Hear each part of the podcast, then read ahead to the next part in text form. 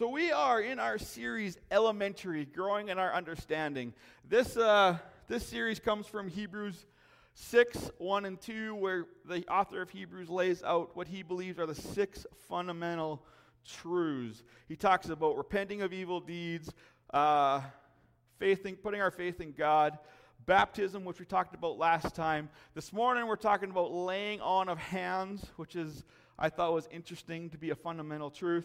Uh, next week will be the resurrection of the dead, and we will wrap up with eternal judgment. So we're, we're finishing strong. Yay.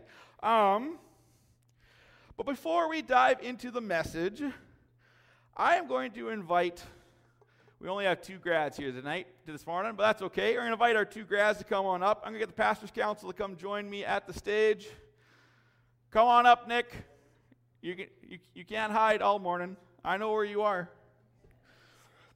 Uh, Pastor's Council, Clay, you can come on up. Brock was here. So I'm going to get our grads. You guys stand right here.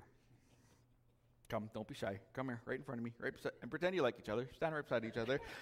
Uh, I get the pastors' council to stand behind them, lay their hands on our grads. And then I'm going to invite everyone else to stand. If you would like, please come join us and lay hands on our grads. If not, I invite you to extend your hands. Everyone in Red Verse and online, you can extend your hands towards the screen. Um, don't be shy. Okay, we're good. Okay. Okay, extend your hands. We are going to uh, pray a blessing on our grads. Heavenly Father, I thank you, God, for this this moment, God, as our grads have completed their primary training, God, their education, and now starts the next step. As we so often attribute this next step as coming into adulthood and discovering who they are and what you've called them to. And so, God, we send them with your blessing, we send them with your power and your spirit to, uh, that you would guide them into that discovery. God, we send them to, into their calling and into their wherever you have them go and wherever you have them serve and embrace who they are and to use their gifts and their talents and their passions to find fulfillment, to find meaning, and uh, God, to find you ultimately. As we draw near to you and learn who you are, we learn who we are in you. And so, God, I pray that as they draw near to you, they would discover themselves and they would discover uh, their faith and discover, God, just, and not to rush the discovery. Lord, as they have their whole lives ahead of them, I pray, God, that they would just take this lifelong journey, this adventure that you've put them on, and that they would step into the roles that you open up for them. They would step into the opportunities, and God, that you would lead them uh, through every open door. Um, God, we're so proud of our grads and the thing that they've accomplished and the accomplishments that they are going to have moving forward. Um, just pray a rich blessing on our grads this morning. In Jesus' name I pray. And all God's people said, Amen. Before the grads take off running, we, as is customary, we have Bibles for you. So Nick, there you go. Kara, there you go. Blessings on you guys. Uh, we get, oh, yeah, it's open on the side. Sorry. Um, we give you these Bibles, and we hope that they will, as we are an equipping church, we hope they equip you and help you on your journey. And yeah, blessings on you guys.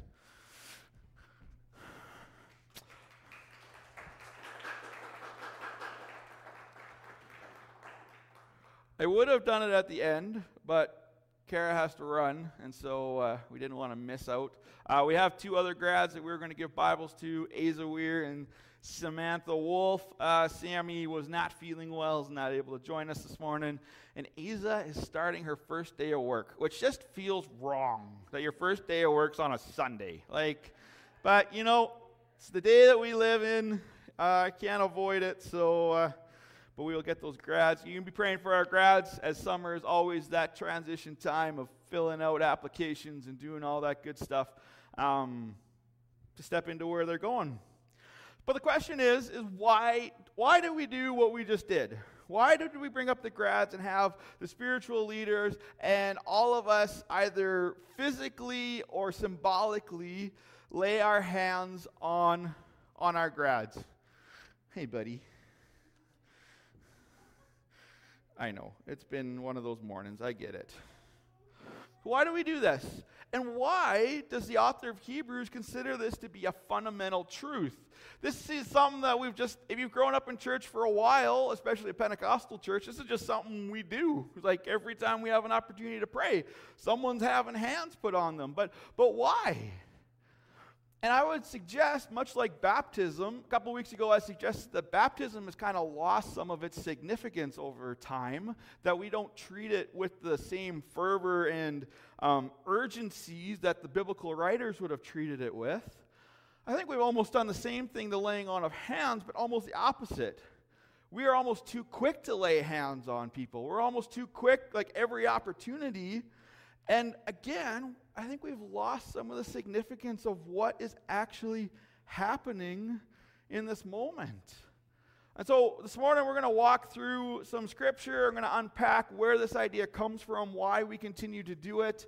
Um, and I'm going to address one of the things that Paul tells Timothy is don't be quick to lay hands on people. Don't rush into doing this. Take your time. So why? Why would Paul tell Timothy this? Um, so we're going to go all the way back into Exodus. We're going to start in a really weird place, but uh, bear with me. You'll see why we started where we started. Uh, we are in Exodus 29 if you want to follow along in your paper Bible. Uh, everyone online, there is no scripture on the screen, but if you get our app, uh, you can go to our website and get the app. Uh, it's got all the scriptures, all the notes, everything you need to follow along. Um, we apologize for our technical difficulties this morning. Okay, Exodus 29, starting at verse 10. Uh, we're talking about um, sacrifice. And in particular, Aaron and his sons. So, Aaron is the brother of Moses. Aaron is the first high priest of Israel. And this is his ordination service. So, Exodus 29, this is how the Aaron and his sons are to be ordained. Here's the process uh, Bring the young bull to the entrance of the tabernacle, where Aaron and his sons will lay their hands on its head. Okay, so this is why we're starting here. Then slaughter the bull in the Lord's presence at the entrance of the tabernacle. Uh, okay. Put some of its blood on the horns of the altar with your finger and pour out the rest at the base of the altar. Take all the fat and the internal organs, the long lobe of the liver, the two kidneys, and the fat around them, and burn it all on the altar. Then take the rest of the bull, including the hide, meat, and dung, and burn it outside the camp as a sin offering.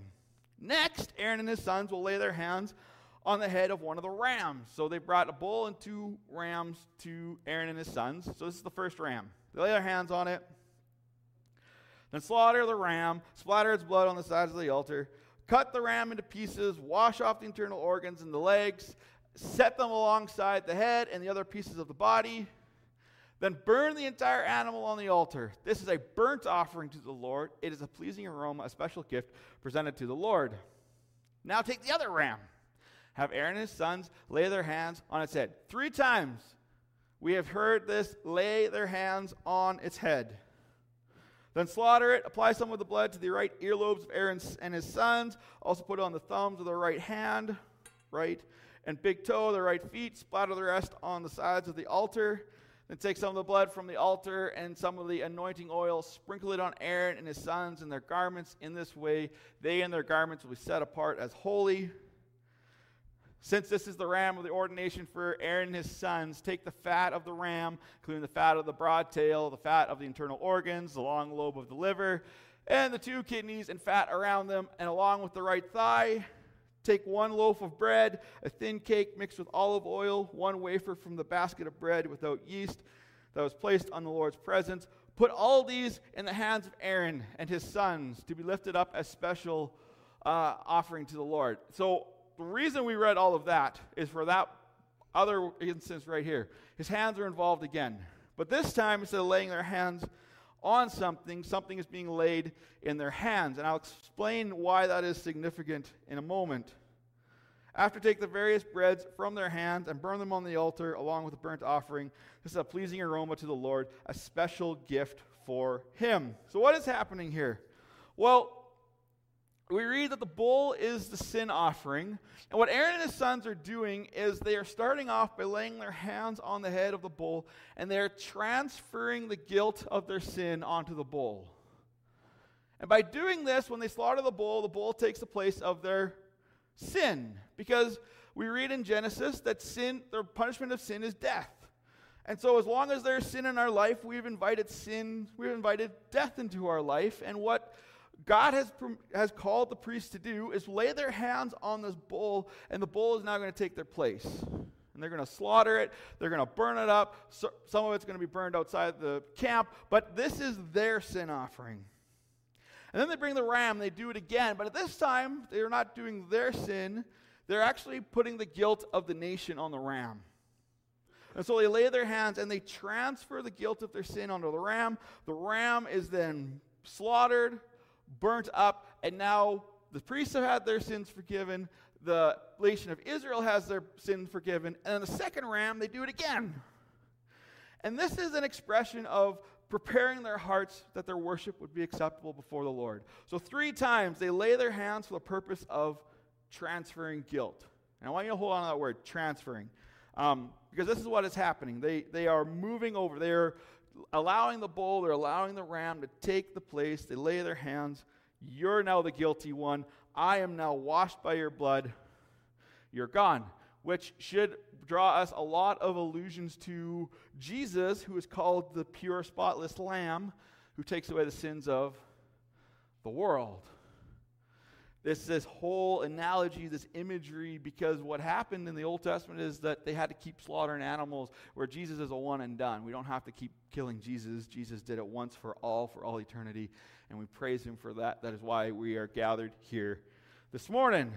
But that is what is happening. It is this idea of laying hands and transferring guilt. And this is the only time in Israel's history at this point that there is this laying on of hands and transferring. It's all guilt, it's all sin, it's all bad things happening. And then we get to Numbers. Numbers 8, verses 10 to 11. When you present the Levites before the Lord, the people of Israel must lay their hands on them. The next part is not slaughter them. That'd be bad. Raising his hands, Aaron must present the Levites to the Lord as a special offering from the people of Israel, thus dedicating them to the Lord's service. So, once again, there is this special offering language. It was used when they had the pieces of the ram put in their hands. And once again, Aaron is now elevating the Levites. And what is happening in this moment is the Levites are being set aside to serve as priests of the nation. As the king, as the nation of Israel is going to move into the promised land, all the tribes get certain plots of land, and that is their inheritance. But the Levites don't get any. Why? Because the Levites' inheritance is the Lord, and He's going to serve their whole tribe for all time, will serve as priests for the nation of Israel. Their inheritance is God Himself. And what is happening is the nation lays their hands on them, and Aaron then takes it and lifts them up. They're elevated to a new standing. They're elevated to a new position in the nation of Israel. The same way that when they took the pieces, Aaron would take the pieces of the ram and lift them up to the Lord. They were a special offering, they're an elevated offering set apart for a special purpose. And so what's happening here is the Levites are doing the same thing. They're being lifted up, they're being elevated to a new position within Israel. Fast forward to the end of Numbers, we read this. Then Moses said to the Lord, O Lord, you are the God who gives breath to all creatures. Please appoint a new man as leader for the community. Give them someone who will guide them wherever they go and will lead them into battle so the community of the Lord will not be like a sheep, will not be like sheep without a shepherd. The Lord replied, Take Joshua, son of Nun, who has the spirit in him and lay your hands on him. Okay, here we go. Present him to Eleazar the priest before the whole community and publicly commission him to lead the people. Transfer some of your authority to him so the whole community of Israel will obey him. When the direction of the Lord is needed, Joshua will stand before Eleazar the priest, who will use the Urim one of the secret lots cast before the Lord to determine his will. This is how Joshua and the rest of the community of Israel will determine everything they should do. So Moses did as the Lord commanded. He presented Joshua to Eleazar the priest and the whole community. Moses laid his hands on him and commissioned him to lead the people just as the Lord had commanded through Moses. So once again, we have this this is now both things happening. Moses is laying his hands on Joshua for the purpose of transferring authority, not guilt, not sin, no bad things. He is transferring some of his own authority because Moses still has work to do. He can't transfer all of it. And in that moment of laying hands, Joshua is now elevated, not to the state of Moses. As you read through Scripture, Moses will always be referred to as the servant of the Lord, where Joshua is only ever referred to as a servant of Moses. But Joshua is elevated. He now has the authority of Moses. He now has the position to lead, and he is now commissioned before all of Israel to take that place because Moses was not allowed to enter the promised land. Moses had disobeyed, he'd rebelled against God, and his punishment was that he was going to climb a mountain and see the promised land, but we'd never enter it. And so we get to this point where Moses is like, ah, but if I don't go, the people are going to go crazy. And God says, I have a solution. It's your right hand man, it's Joshua, and you are going to commission him. You are going to transfer your authority, and you're going to elevate him to lead the people. And this is really the last time we see anything of this sort throughout um, the Old Testament. But it's interesting because when we get to the New Testament, all of a sudden we start seeing the same model, the same process being used as people are elevating leadership within the church. Acts chapter 6, we read this As the believers rapidly multiplied, so they had just had 3,000 people added in one day. They are growing at an alarming rate, and we have a problem now. Grow too fast, bad things happen. The Greek speaking believers complained that the Hebrew speaking believers, saying that their widows were being discriminated against in the daily distribution of food. So the church was called to take care of the widows, and the Greek speakers are saying, Ours aren't getting the food that the Hebrew speaking widows are. We need to just we need to rectify this. So the 12 apostles called a meeting of all the believers. They said, We apostles should spend our time teaching the word of God, not running a food program. So the apostles say, We have our role. We are to meet with God. We are the teachers. We have this role. We can't be doing everything. So, brothers, select seven men who are well respected and full of the Spirit and wisdom, and we will give them this responsibility. Then we apostles can spend our time in prayer and teaching the word. Everyone liked this idea, and they chose the following Stephen, Philip, Procus, Nicanor, probably said that wrong, Timon, uh, Parmenius, and Nicholas of Antioch. These seven were presented to the apostles who prayed for them as they laid their hands on them. So, once again, we see these seven men set apart, the apostles as the spiritual leaders, lay hands on them, and now they are elevated, not to the level of the apostles. The apostles were always going to be the heads of the church, but they now have this position of authority to serve in the ministry that they would need to serve in, which was taking care of the widows, making sure that everybody was getting their fair share and everything else that they had to do.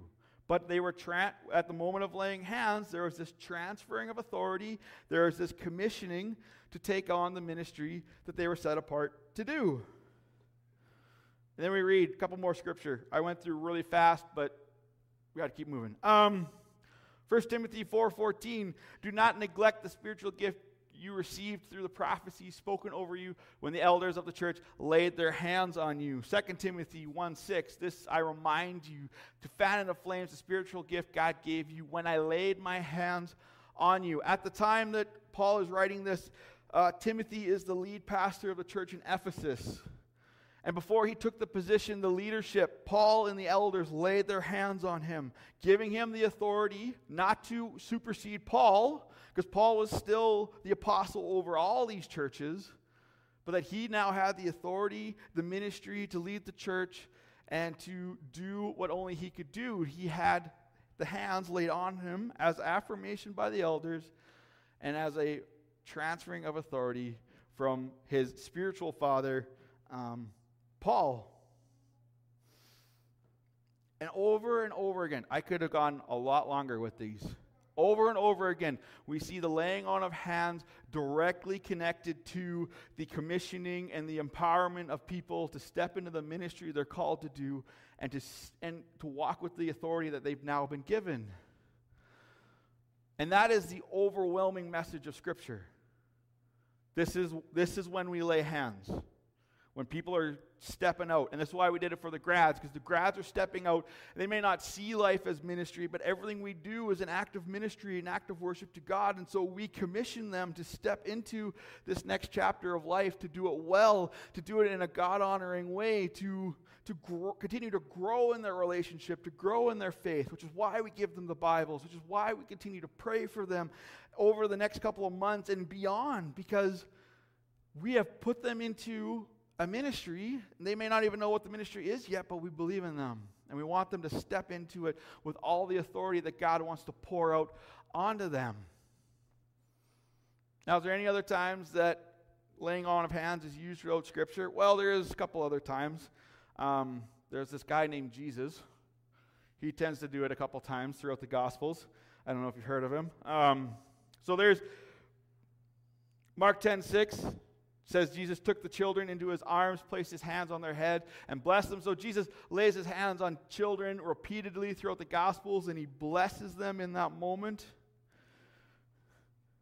And the other one, Mark 5 23, pleading fervently with him, My little daughter is dying. Please come and lay your hands on her, heal her, so she can live. This is the second one. This is the most popular one that we probably relate laying on of hands, is Jesus laid hands on people to heal them. But outside the gospel account, and it's amazing, I went through Acts. I was like, there's got to be times. Nope. The, the apostles kind of follow the prescription of laying on of hands to heal, but there's not a lot of record of it. And yet people are still getting healed. They're still praying for people. They're still seeing people get healed by the laying on of hands. Saul, when he lost his eyesight, got prayed for by Philip. He laid his hands on him, his eyes opened up, the scales fell off so he could see. Um, but overwhelming account on Scripture is that we lay hands for commissioning into ministry.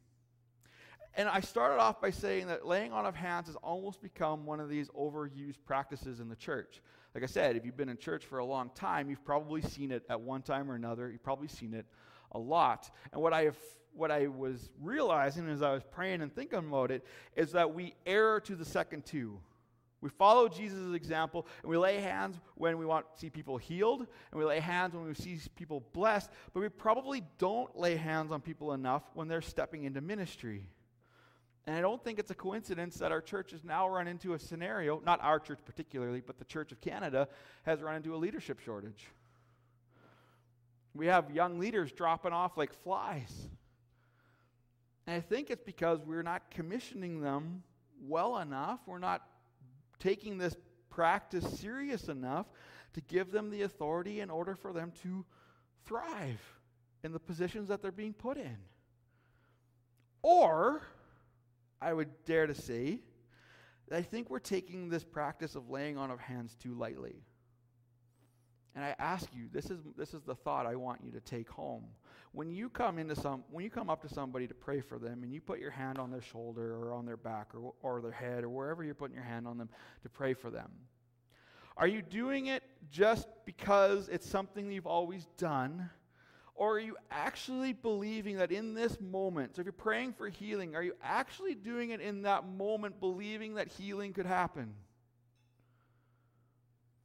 When you pray for somebody and you want to bless them, do you actually believe that God is going to pour out his blessing on this person in that moment? And even, and this is even a challenge for me as pastor and as the spiritual leadership, when we lay our hands on our grads, when we lay our hands on our on our ministry leads, do we actually believe that in that moment there is authority being placed on that person so they can do what they've been called to do with all the authority and all the confidence they need to do it? Or are we just doing it because it's something we've always done? And this is an important question for us to ask because the author of Hebrews, talking to the believers, is saying, of these fundamental truths that we need to be confident in and walk assuredly in, this is one of the six. This is one of the big ones. That we do not take this lightly, that we understand the magnitude of what is happening in this moment when we choose to take our hands and put them on somebody and see a result of some kind. Do we actually believe that what we are praying for in that moment, whether it's blessing, healing, or commissioning, do we actually believe that it is happening, or are we just simply going through the motions? My challenge for us as believers, and it's not just laying on of hands, I think we could talk, we could bring up a lot of different things we do as a church, is that we got to stop going through the motions. We got to stop doing things just because we've always done it, but to actually fully understand the magnitude of what we're doing and the implications and the that this is not something we take lightly. The same way we approach prayer. When we gather for prayer, are we just praying because Pastor Matt told you to? Or do we come into these moments believing and expecting the God of the universe that spoke all of creation into existence, the God of the universe who raised the dead, the God of the universe who does so many great and amazing things? Do we believe that in this moment He's going to do it again?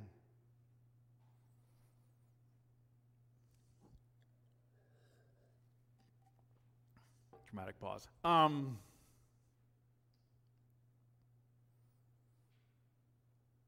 do we believe? Or are we just going through the motions? Let's pray. Get the worship team to come on up. I invite everyone to bow your heads.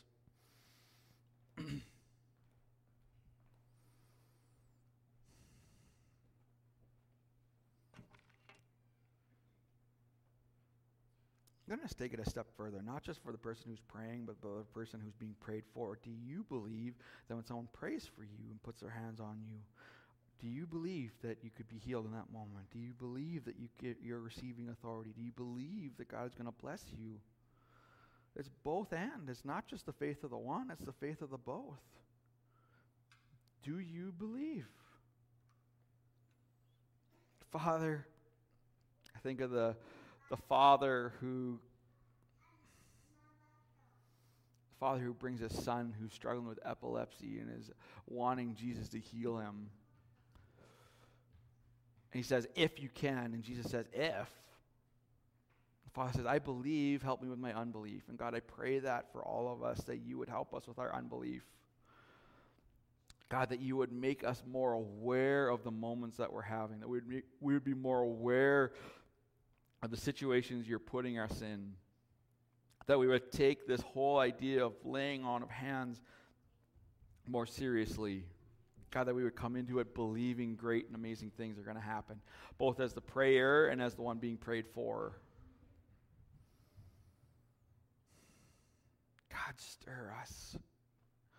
Stir us, God, to see the things you've called us to do with the magnitude you place on them, that we do not take these things lightly, but that we walk in the authority and the assurance and the knowledge of everything you've called us to. God, I pray that we would be a church who commissions people well. I pray, God, that we would be a church that sends people into their ministries well.